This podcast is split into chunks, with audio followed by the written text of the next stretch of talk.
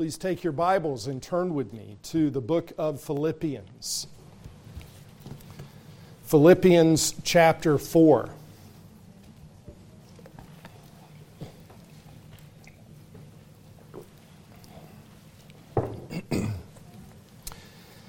This morning we're going to be looking specifically at Philippians 4, verse 9, and we come to really the end of this section with the theme of standing firm in the Lord. And every time I get to this point, not only as I draw close to the end of a book that I'm preaching through, but even just a passage like this, it has this, this theme of standing firm in the Lord. There's a little bit of uh, sorrow that we're, we're ending. And sometimes I really want to go back and start all over again, back in verse 1, because there's so many truths here. But yet, I can't do that.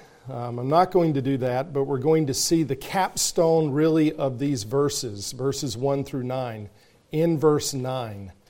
So let me read Philippians 4, verses 1 through 9, and again we'll focus on verse 9. Hear the word of God.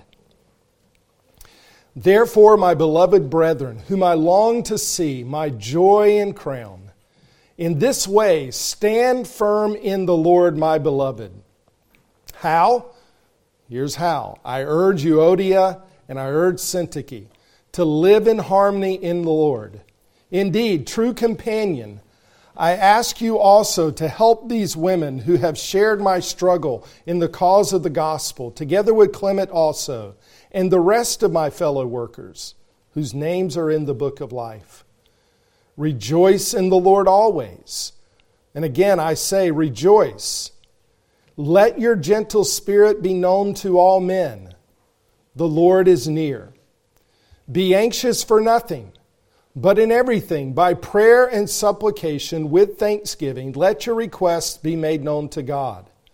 And the peace of God, which surpasses all comprehension, will guard your hearts and your minds in Christ Jesus. Finally, brethren, whatever is true, whatever is honorable, whatever is right, whatever is pure, whatever is lovely, whatever is of good repute, if there is any excellence, and if anything worthy of praise, dwell on these things. The things you have learned and received and heard and seen in me. Practice these things, and the God of peace will be with you. So we come to the end of these verses, this section that has a coherent whole, and by now you know the theme. Verse 1 Stand firm in the Lord. You know the connection of these verses found in verse 1 in the words, in this way, or your translation might say, so stand firm in the Lord. It means in this way. Here's how you stand firm in the Lord. So he's giving them specific instruction as to how the church at Philippi could stand firm in the Lord. You know the, the comprehensive nature of these verses. That standing firm requires that we be peacemakers, verses 2 and 3. It requires that we rejoice in the Lord and cultivate godly affections in verse 4.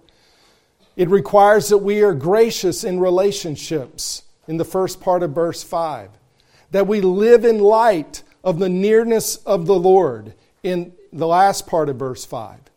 Standing firm requires that we pray to the Lord rather than be anxious in verses 6 and 7. And in verse 8, it requires that we dwell upon, that we think about, meditate upon God and His truth and those things that are consistent with it. But now we come to verse 9. As I said, it is kind of a capstone to it all. And it says this The things you have learned and received and heard and seen in me, practice these things. The God of peace will be with you. In verse 9, we see that if we are to stand firm in the Lord, then we must be obedient disciples. And so that could be the title of today's message Obedient Disciples, or standing firm by being obedient disciples. Now, I say obedient disciples because of the words in verse 9 practice these things. do these things. Obey these things, Paul is saying. So we're to be obedient disciples. We don't just hear these things, but we put them into practice. We do these things. We make it the habit of our lives. We obey these things and live in light of them in every area of our lives. I say obedient disciples because that is what we are. We are disciples of Jesus Christ. We are followers of Jesus Christ. We learn to be disciples of Christ by other disciples of Christ who show us the way, who teach us the truth, and who model it by their lives. And Paul is saying what you have heard, what you've received, what you've seen all these things about his life, he's saying, I have been following Christ as his disciple, and I'm instructing you, and I've modeled these things, so you too follow Christ in this same way. So if we were to stand firm, we see in verse 9, we must be obedient disciples. We must put into practice those things that he said in verses 1 to 8, and really all of what Christ has commanded. We're learners. We're disciples. We are followers of Christ. And so again, Paul says, the things you have learned and received and heard and seen in me, that is, me, the Apostle Paul, a faithful and exemplary disciple of Christ, you practice these things as well. And this is discipleship, isn't it? This is discipleship. We make disciples. This is what we're to be about until the end of the age. We're to be making disciples by preaching the gospel, that through the hearing of the word, the Holy Spirit quickens, makes alive dead sinners, that they would believe on Christ. And as believers, then they would grow as mature disciples of Christ as we teach them to observe, to obey, and how to observe and obey all that Christ has commanded. And He's promised His present with us to accomplish this. And lo, I'm with you to the end of the age. The God of peace will be with you, it says in Philippians 4, verse 9. So again, standing firm requires that we be obedient disciples. Now, verse 9 teaches us several things, but let me point out this morning three things in particular. Three things in particular. First, verse 9 teaches us the need to hear and heed the teaching and instruction of those who shepherd our souls. It teaches us the need to hear and to heed the teaching and instruction of those who shepherd our souls. And I get that from the words, the things you have learned and received. Paul had given them instruction. They had heard, they had learned, they had received that from one who was an apostle, but also a shepherd of their souls. Secondly, we see from this verse the need to observe the lives of other believers, especially those who shepherd our souls, but not just those who shepherd our souls, in order that we might follow their example. I get that from the words, the things you have heard and seen in me. Not just the things that he had preached to them, that they had learned about the truth, but, but things they had heard about him as he was living the Christian life and actually seen firsthand in him. So, this verse shows us the need to observe the lives of other believers and to follow their example. But thirdly, verse 9 teaches us the need for obedience to the truth. Not just knowing the truth, not just thinking about the truth, not just dwelling on the truth, as we saw in verse 8, as important as that is, but the need for putting it into practice. And it's obvious that comes from the words, practice these things. So let me boil those three things into three headings which will aid us in understanding and applying this verse that we might stand firm in the Lord as obedient disciples. Here are the three points or the three headings this morning. First, the impartation of truth. The impartation of truth. We need to hear and heed the truth taught to us. Secondly, the observation of the truth lived out. The observation of the truth lived out. We need to observe those who not only proclaim it, but who live it. And then, thirdly, obedience to the truth. Obedience to the truth. We need to put truth into practice. And all three of these are necessary if we're going to be obedient disciples who will stand firm in the Lord. All three are necessary if we're going to be an obedient church following our Savior. We need the impartation of truth, the observation of the truth lived out, and then we need to practice it, be obedient to the truth. So, first, if we are to stand firm in the Lord as obedient disciples of Christ, then we must have the impartation of truth. Verse 9 says, or the Apostle Paul says and calls the church to practice the things that they had. Notice the words learned and received. Learned and received. Those two words are references to the impartation of truth from the Apostle Paul to these believers in Philippi. We can't be obedient disciples of Christ, standing firm in the Lord, unless there is this impartation of the truth. God has sovereignly ordained the ministry of the written word of God is a means by which we grow as disciples and we stand firm in the Lord. The word of God must be taught, it must be preached, it must be proclaimed. And this is how mature, obedient disciples are made.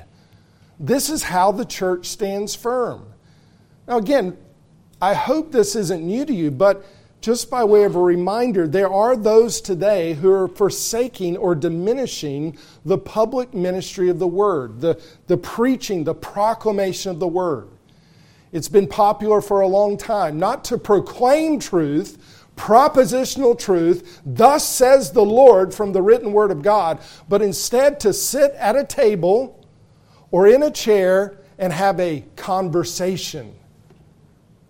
Preaching's being replaced with a conversation. But the Word of God tells us that the church does not stand firm by simply having conversations on the Lord's Day but through the preaching of the word, the impartation of truth to the people of God, through the powerful, living, and active word of God proclaimed by men who've been called of God to do so. And so the word must be taught, it must be preached, it must be proclaimed if we're to stand firm in the Lord and if the church is to do so. And Paul says, I've done that.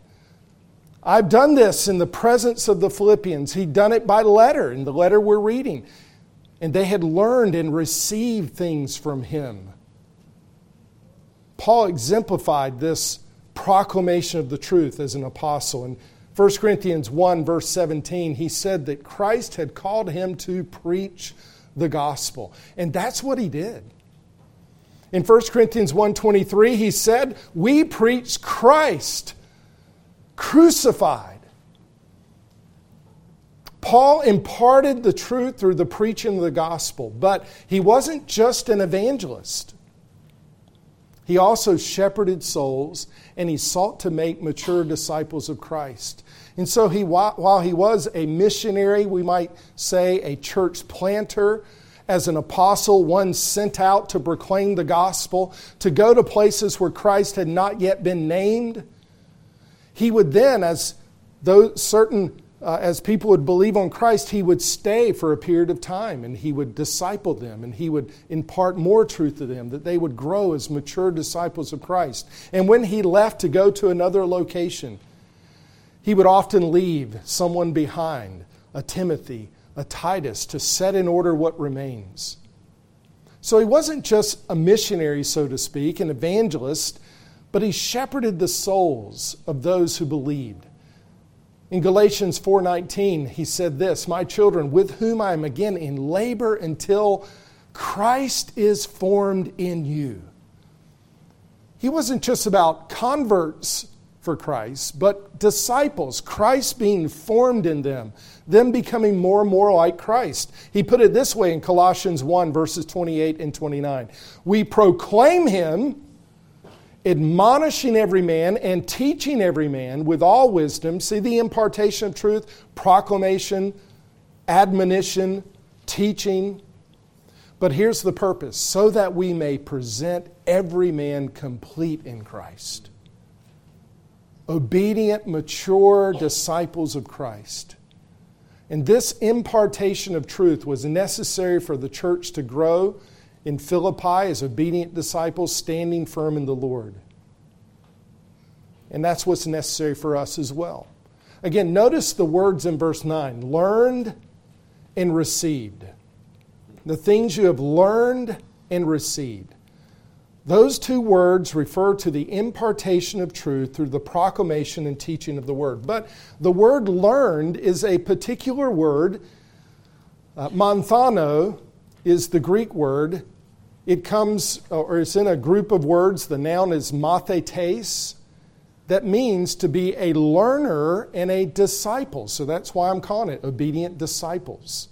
You've learned these things, you've, you've heard them, and, and you've learn the truth of God and you put it into practice that you might be a disciple of Christ. This is the same word that's used in the Great Commission. Go therefore and make disciples. And he says, You learned certain things from me. Now, a disciple is one who attaches himself, so to speak, to another in order to learn something. Sometimes a person could be a disciple in a philosophical school of thought. Someone could be a disciple of Socrates, for example, to learn certain philosophies or concepts. Or someone could be attached to another to learn a skill or a trade, an apprentice, so to speak. We are those who are attached to Christ. We follow Christ. We're disciples of Christ. We are in the school of Christ. We learn his teaching. He is the prophet who has come and who has spoken the word of God. We learn his ways that we might follow him. He is our Savior whom we love, but Jesus is also our Lord whom we obey and follow as his disciple. You remember when Jesus said, Come unto me, all who are weary and heavy laden, and I will give you rest. As he calls them to salvation, to believe upon him. But then he says, Take my yoke upon you and learn from me. Learn from me. Be my disciple. Learn from me. The Lord Jesus imparted his teaching to the apostles, of which Paul was one. And the church stood firm as they devoted themselves to the apostles' teaching. Acts 2, verse 42. They were learners. They gave attention to these apostles who were unique in the, the life of the church, that God called out to lay the foundation of the church through the giving of ultimately written revelation. He says, You learned things from me. He says, You receive things from me.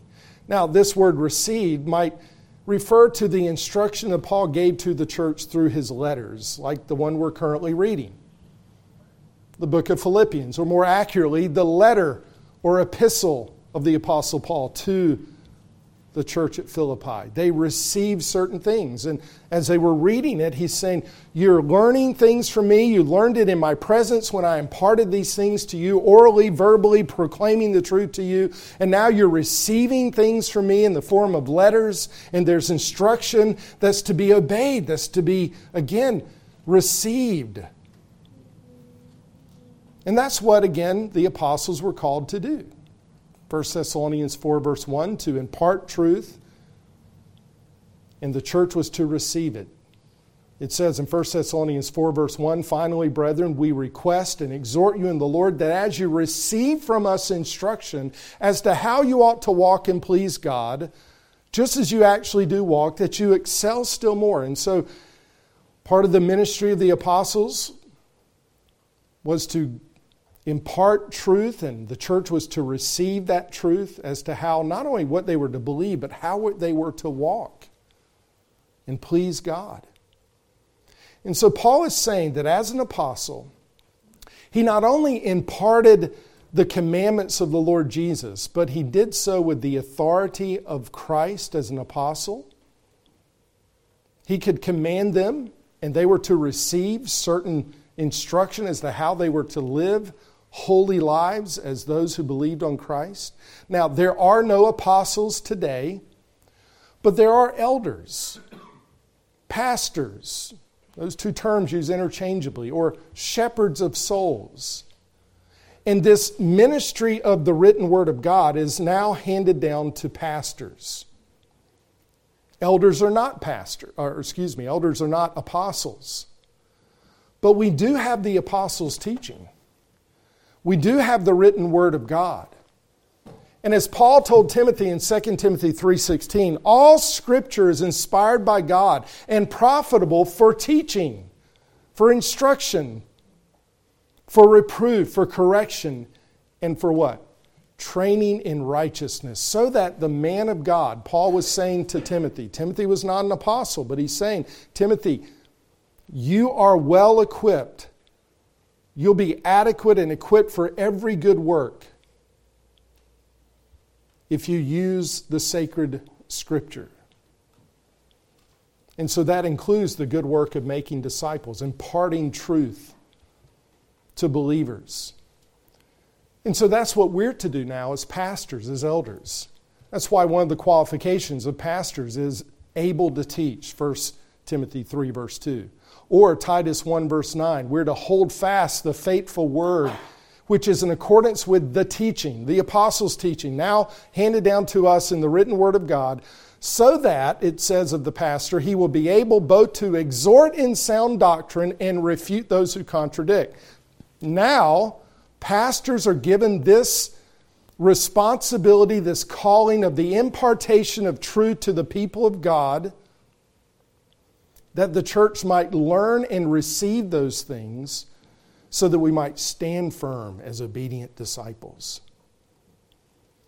And so, may I just preach to myself a moment and to the other pastors in this congregation to be faithful in what God has called us to do and to ask you to pray for us. How many churches have not stood firm in the Lord and have strayed from the truth because as the leadership goes, so goes the church. And because pastors have failed to fulfill the calling and responsibility they, are, they have to proclaim the truth of God, that the church has crumbled and fallen, and in many cases, you find churches that are completely apostate. And so pray for us. Fellow pastors, may we not forget to preach the word. To be ready in season and out of season, to reprove, rebuke, exhort with great patience and instruction. And as Paul exhorted Timothy in these things, he reminded him, For the time will come when they will not endure sound doctrine. They don't want to put up with sound doctrine but instead, wanting to have their ears tickled, they will accumulate for themselves teachers in accordance with their own sinful desires and will turn away for their ears from the truth and will turn aside to myths. But it should not, as Paul said to Timothy, should not deter you. You preach in season and out of season when it's popular and when it's not. It doesn't matter if it tickles the ears of those who hear it or not, whether they receive it or not. This is what God has called us to do. And may we be faithful, for there is no church standing firm in the Lord apart from it. And so, men, pastors, may we be faithful. This is essential for the spiritual stability of the church, for Grace Fellowship Church. May we fulfill our calling. But there must be more than just preaching and teaching. This is a two way street. Those who hear the proclamation, the teaching of the truth, must learn and receive the word taught and preached and imparted. The church must be devoted to the apostles' teaching, committed to those things. And so, brothers and sisters in Christ, again, we exhort you avail yourselves to the ministry of the word. 9 o'clock a.m. The word is being taught in this place. The impartation of truth is taking place. And oh, how my own soul benefits as I sit under fellow pastors who are teaching the word. At 10:30 the word is preached, but not only then, during our corporate prayer time to lead us into corporate prayer, during our time of communion at the table of the Lord, during our discipleship groups, they are, are there for the purpose of touching upon subjects that we might make disciples, hence discipleship groups. Titus 2 groups among the women exist to impart truth that we might be mature disciples of Christ. Men's and women's prayer and Bible study, all these things the public ministry of the Word and the teaching ministry of Grace Fellowship Church, that we might be obedient disciples, that we might learn and receive the Word. But not only there, but privately. Specific shepherding and teaching occasions where there's the counseling of the Word or specific discipleship, not publicly, but privately.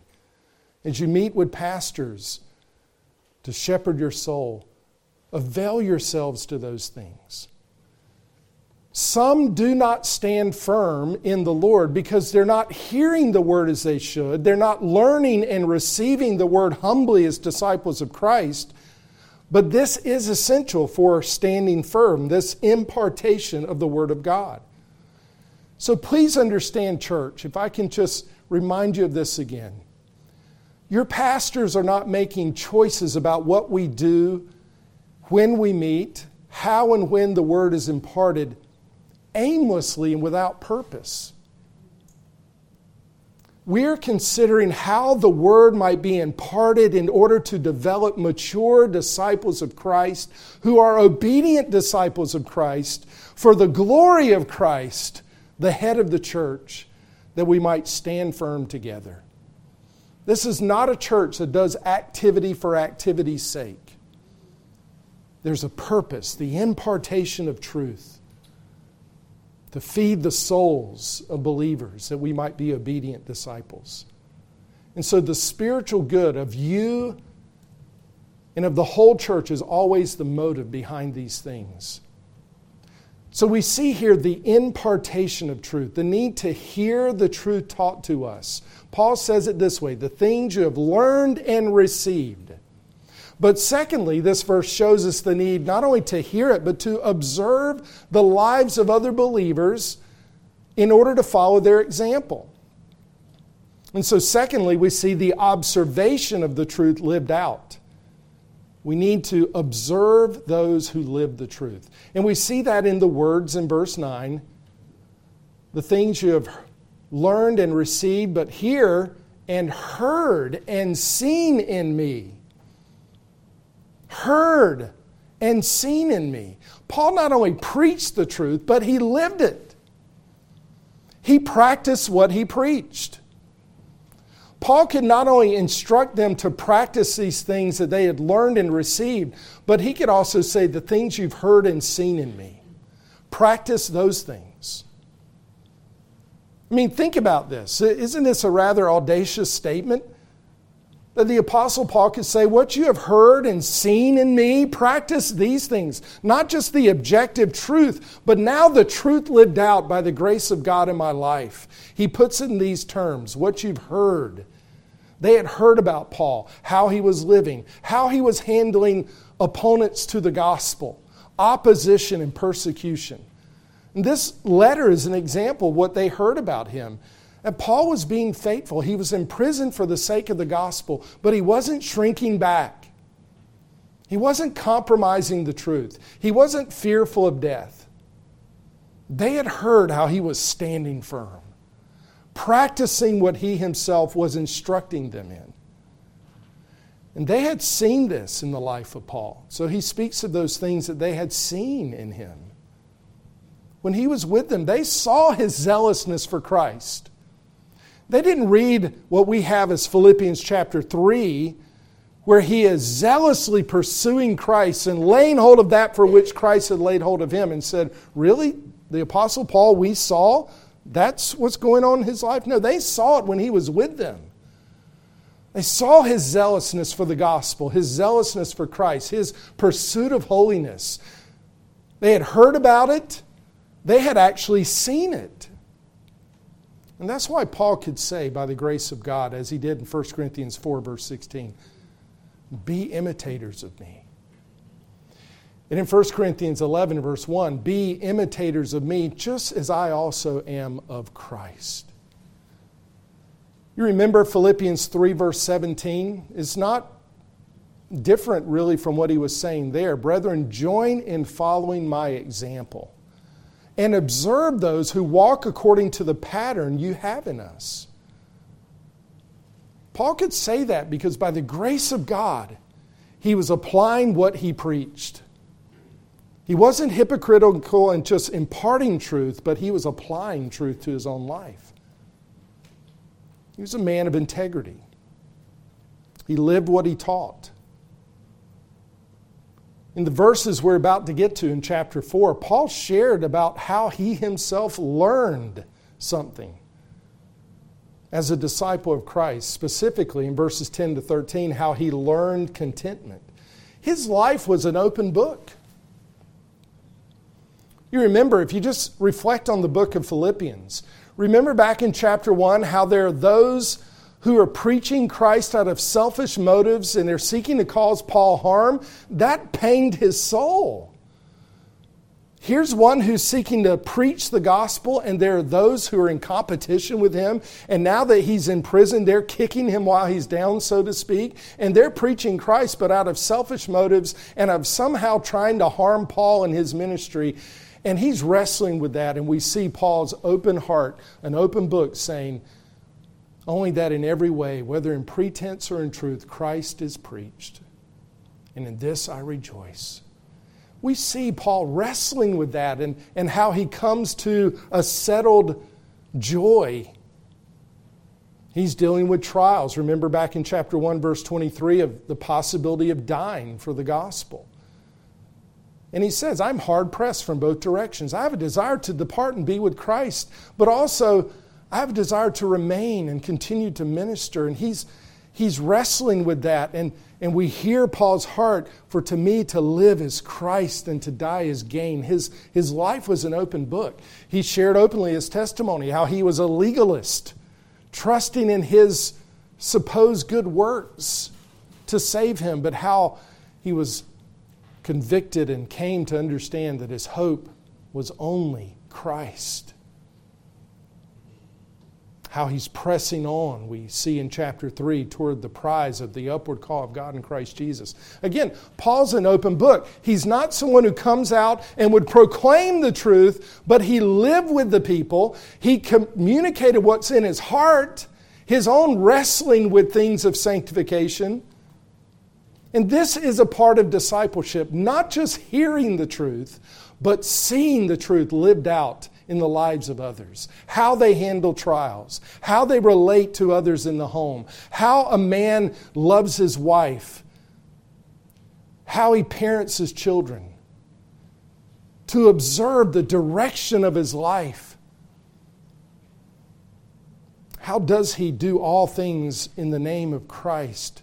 How is sanctification worked out in his life? See, this is discipleship to observe these things, not just to hear the impartation of truth, but to see the lives of those among whom we live in fellowship, particularly pastors, but not only pastors, deacons, and not only deacons, but fellow believers. And so Paul is saying, You've heard how I handle these things, and you've seen it in my life. And this is what pastors are to do as well. Let me just exhort us, again, men, as pastors. God has not called us just to be preachers, He's called us to be disciples. He's called us to follow Christ so that we might, as we shepherd the flock of God, in the words of 1 Peter 5, verse 3, prove ourselves to be examples to the flock. So, pastors, Fellow elders, we need to keep watch over our lives and our doctrine. We need to make sure we're teaching the truth, but we need to make sure that our lives are in concert with the truth we proclaim. So that with integrity we can read Hebrews 13 7. Remember those who led you, who spoke the word of God to you. There's the impartation of truth but also the observation of that truth lived out, considering the result of their conduct, imitate their faith.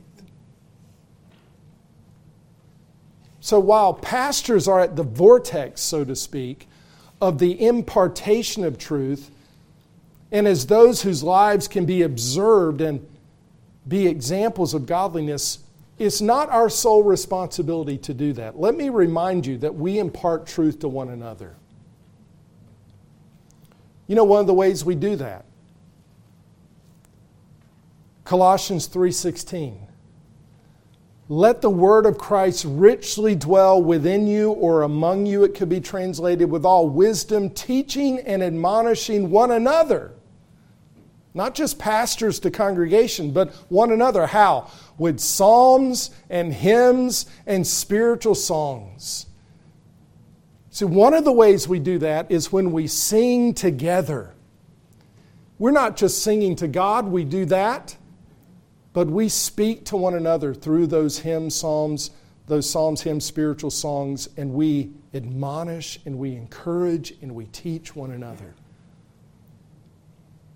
In Romans 15, verse 14, Paul says of the church at Rome, Concerning you, my brethren, I myself also am convinced that you yourselves are full of goodness, filled with all knowledge, and able also to admonish one another. So you see, admonishing and correcting and teaching is not just the role of pastors. Yes, we're the vortex, you might say, of that. But as we teach and make disciples through the impartation of truth and living the truth, what we're doing is, is making mature disciples who are able to admonish one another.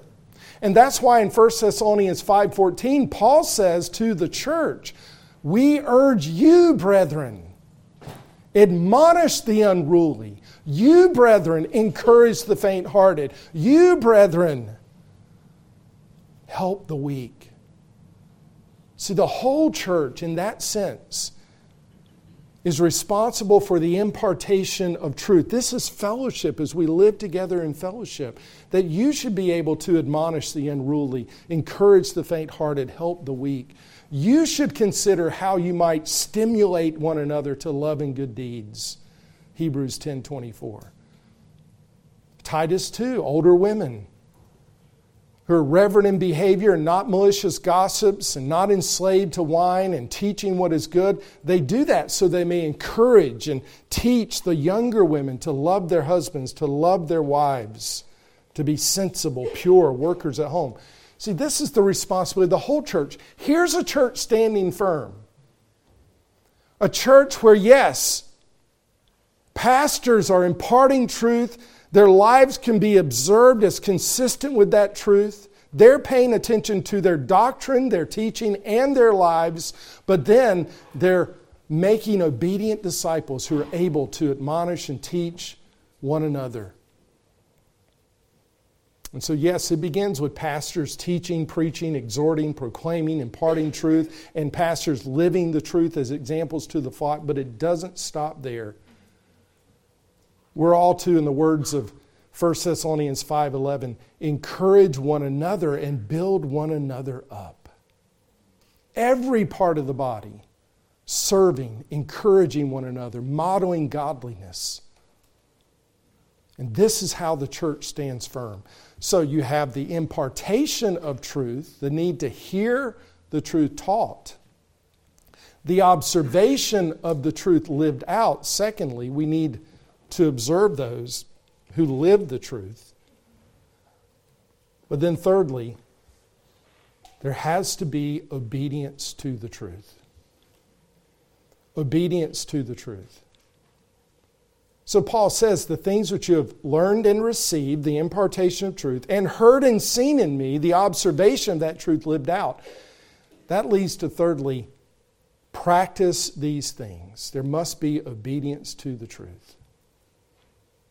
Yes, we need to dwell on those things that are true and honorable and right and pure and lovely and of good repute and things that are excellent and worthy of praise, as we saw last week in verse 8. But we must do them.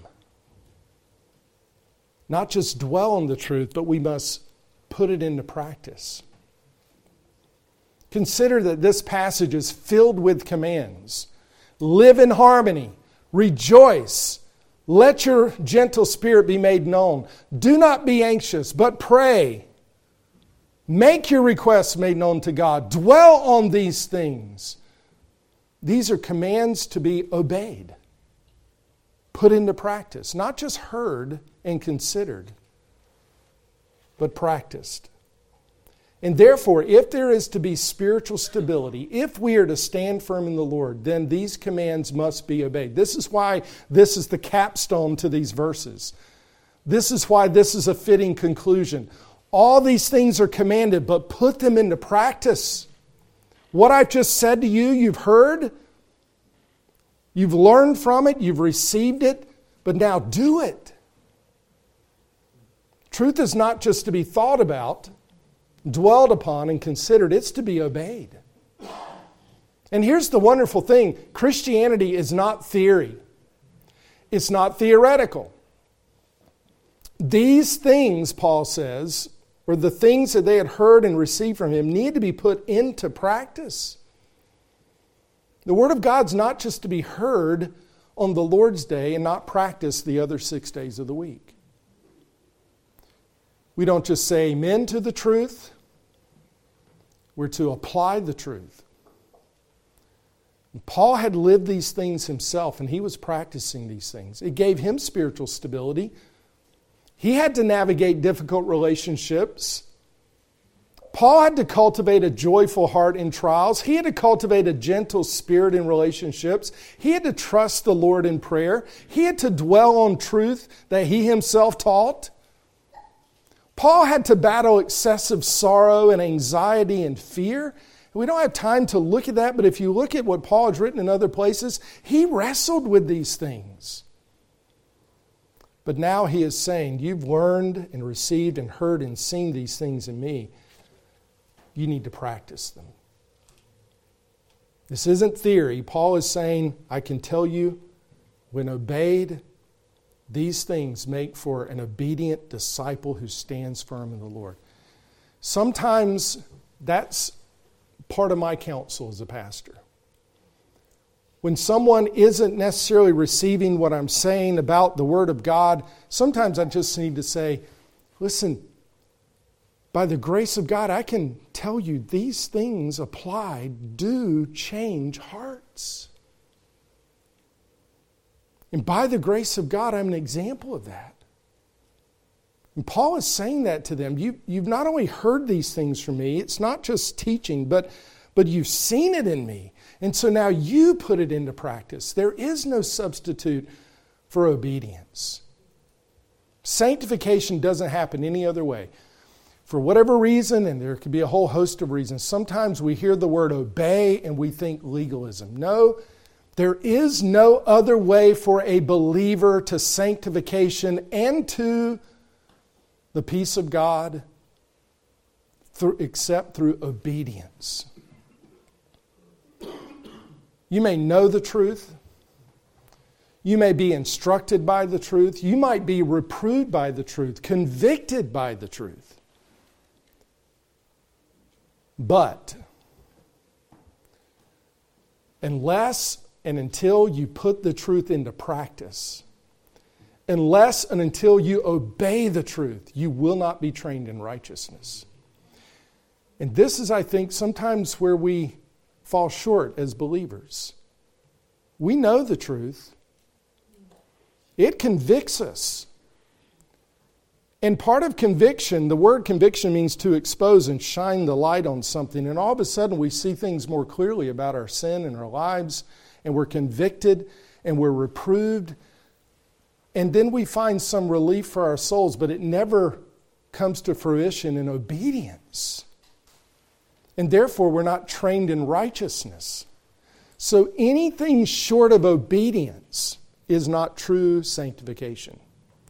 Knowing the truth by itself is not sanctification.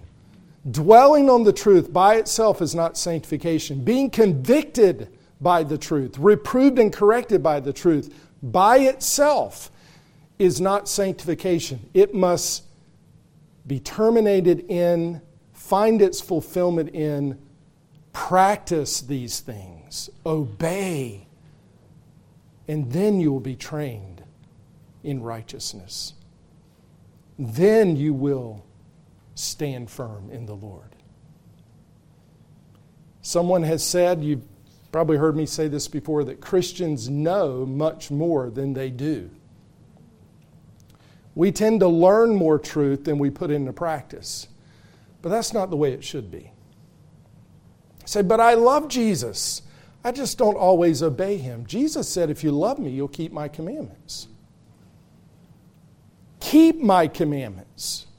Not just know them, but do them. And that's what Paul is saying. If you want to stand firm, it's not just know what I just said, it's not just hear me impart truth. Paul's saying it's not just seeing that a life that's built on that. You must do it.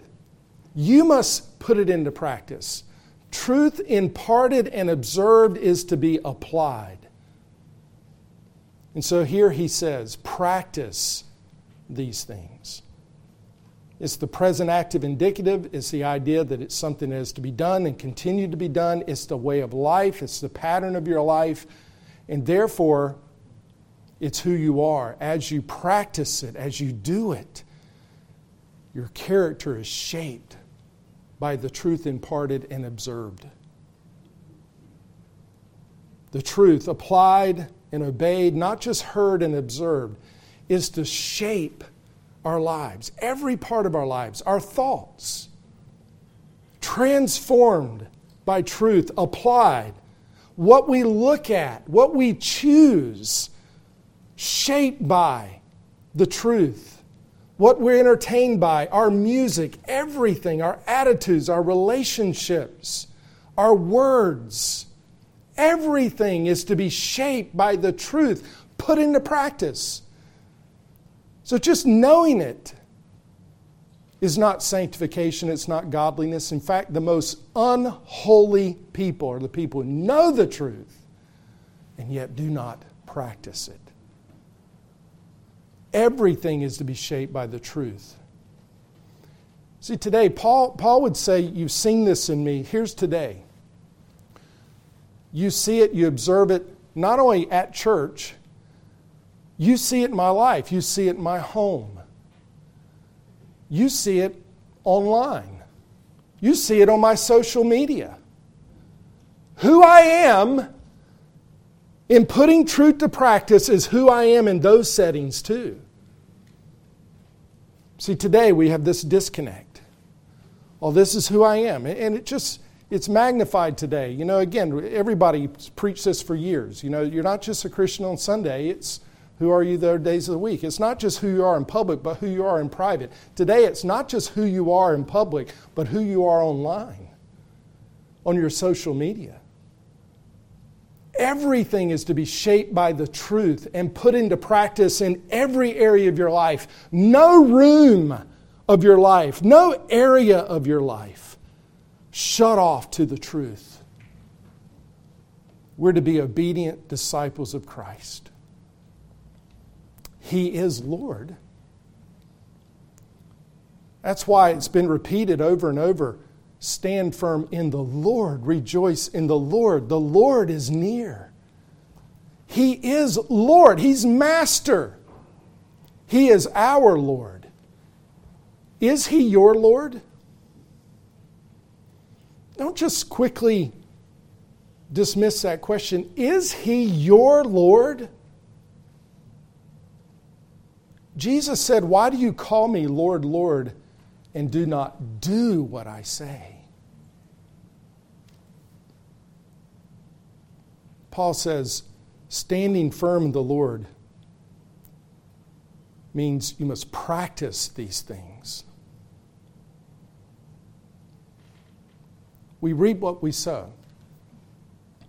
It's a very important principle. We know it in agriculture. You don't reap corn, you don't sow corn and get beans. You reap what you sow. That's a principle of creation. There's just no way around it. It's true in spiritual life too. We reap what we sow. If we sow ungodliness and sin, we bear the fruit of that. Strife, misery, anxiety, things that don't make for standing firm in the Lord, things that dishonor God. But if we practice the truth, the Word of God, we reap what we sow. There's great reward in practicing the truth. Obedience brings great blessings. Psalm 19, verse 11, speaking of the commandments of God, by them your servant is warned, and in keeping them there is great reward. Psalm 119, verse 165. Those who love your law, and again, it's not just loving it, but doing it, have great peace. And nothing causes them to stumble. When we put into practice the word of God, it bears fruit. Here's how James states it in James 1:25. But one who looks intently at the perfect law, the law of liberty, and abides by it. He does it, not becoming a forgetful hearer, but an effectual doer. This man will be blessed in what he does. Here in Philippians 4 9, Paul says it this way When you practice these things, the God of peace will be with you. He's already told them the Lord is near. And we've seen the implications of that. He's already reminded them that when they put into practice trusting prayer rather than anxiety and sinful worry, that the peace of God will guard their hearts and minds in Christ Jesus. Here in verse 9, he says, When you put these things into practice, the God of peace will be with you. He is described here as the God of peace. He is the God who has reconciled you through the death of Christ. You have peace with God through the Lord Jesus Christ. And as you now practice the truth in sanctification, He will be with you to bless you, to strengthen you, to help you, to aid you, to sanctify you, and to cause you to stand.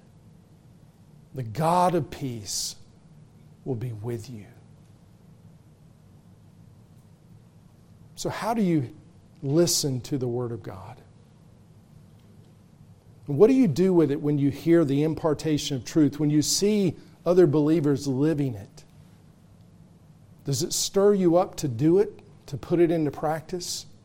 Because hearing the truth is not enough, understanding the truth is not enough, good intentions are not enough, being stirred up by the truth and then stopping there is not enough, conviction of sin is not enough. Anything short of obedience does not bring glory to God, and it does not cause us to stand. So, what will you do when you leave this place? What will you do with the truth that you've heard today? The exhortation is this practice these things. Let's bow our heads together in prayer.